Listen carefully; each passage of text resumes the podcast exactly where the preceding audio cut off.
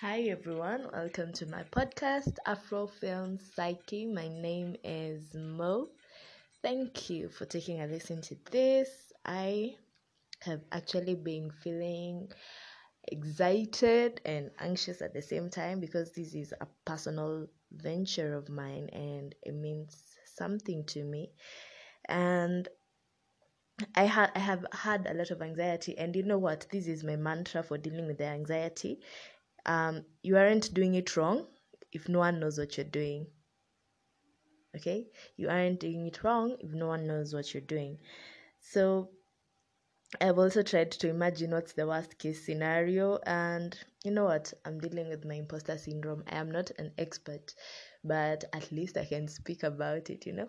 So, I would suggest this is just tiny suggestion. Maybe if you have headphones or earphones you should probably listen listen in using that because i'm actually recording this on my phone and i i really don't know how good the the sound is. I, I don't have a microphone yet but bear with me. The end justifies the means. The most important thing is what i am trying to say. So yeah also the african drum beat is by jb i do not want to infringe on anybody's copyright. And so yeah so this i want to start by you know reviewing a film.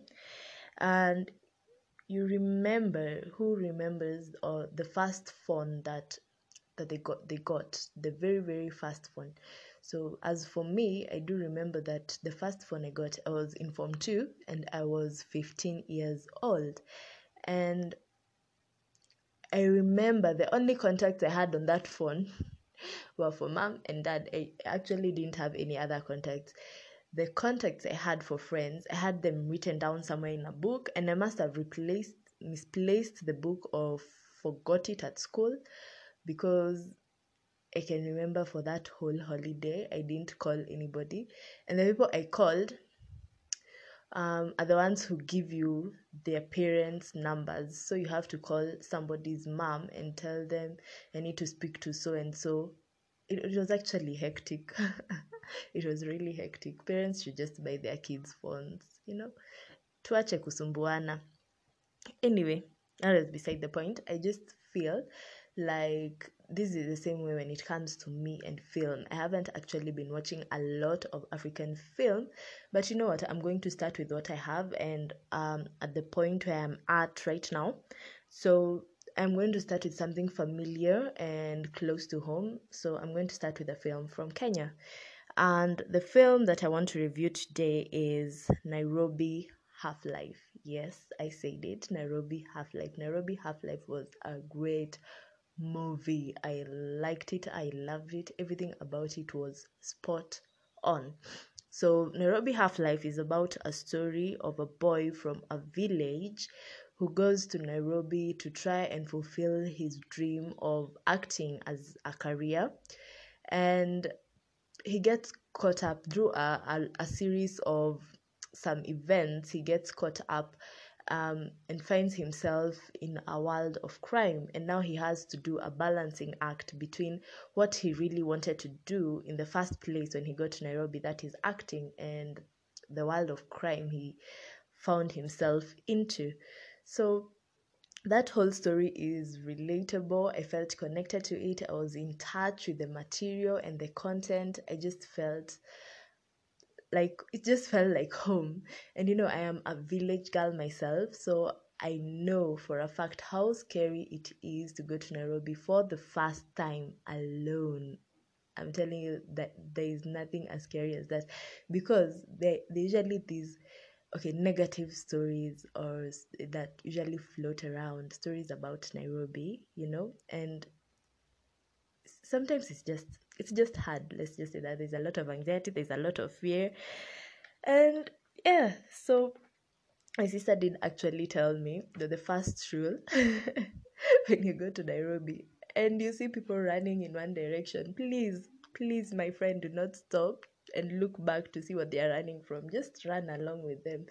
Because if you stop you'll find yourself in a sticky situation that you might not get out of yeah yeah. So this one time she also got caught up in such a mess and she ended up boarding a bus that was not going in the direction she was going to. She wanted to go to to head to juja and she boarded a bus for embakasi just because of all that chaos and ruckus and all that.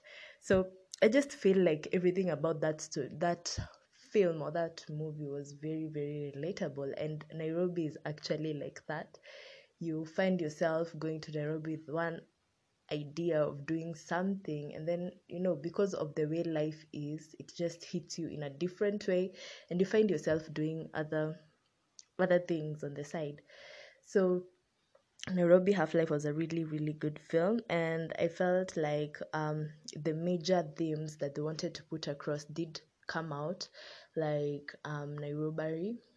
That one we are used to. We know, we know, we know it very, very well. Um, you know, there's a friendship, there is love, there is, you know, there's a little something, a little something, something about gayism, and you know that is something i feel as kenyans or as africans we are not ready to talk about. It's something that we just want to push under the rug and ignore it.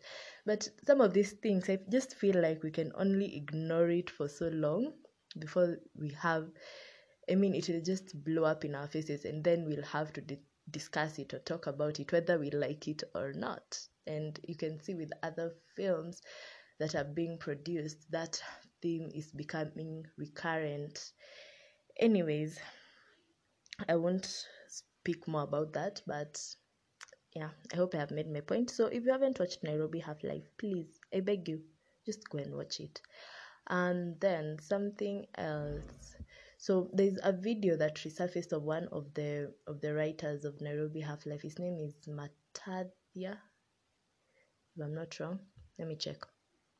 Okay, yeah, I think that was his name. Sorry, I took a minute there. So, um, it was a very depressing video, um, of one of those script writers, and to be honest, the way the guy speaks, the way his English is, you just want to hop on a plane and just go to England and learn how to speak English because this guy is fluent. I, I mean, but when you look at him, he really doesn't look as brilliant. And you know, it's a sad reality of the film industry in Kenya and in Africa as a whole.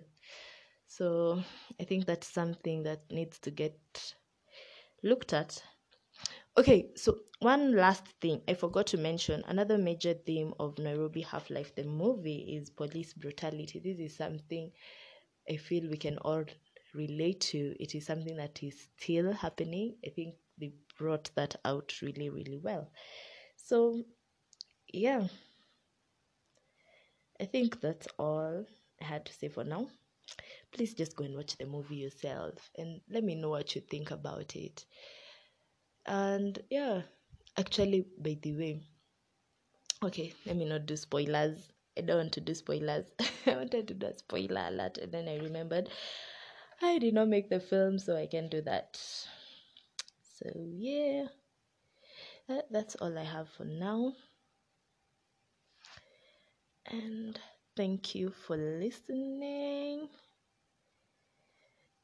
And I can't stress this enough. If you haven't watched it, just go and watch it. Like, what are you waiting for? It's also on YouTube, by the way. Somebody put it up on YouTube and it's there and you can watch it. Uh huh. It's really, really nice. So, yeah, I have taken 9 minutes and 45 seconds finish. So, in future, I'll try and have longer videos, but I think that 10 minutes is good. So, thank you. Bye. Y'all have a wonderful day, night, week, month, year, whatever time you're listening this. You're listening to this. So bye.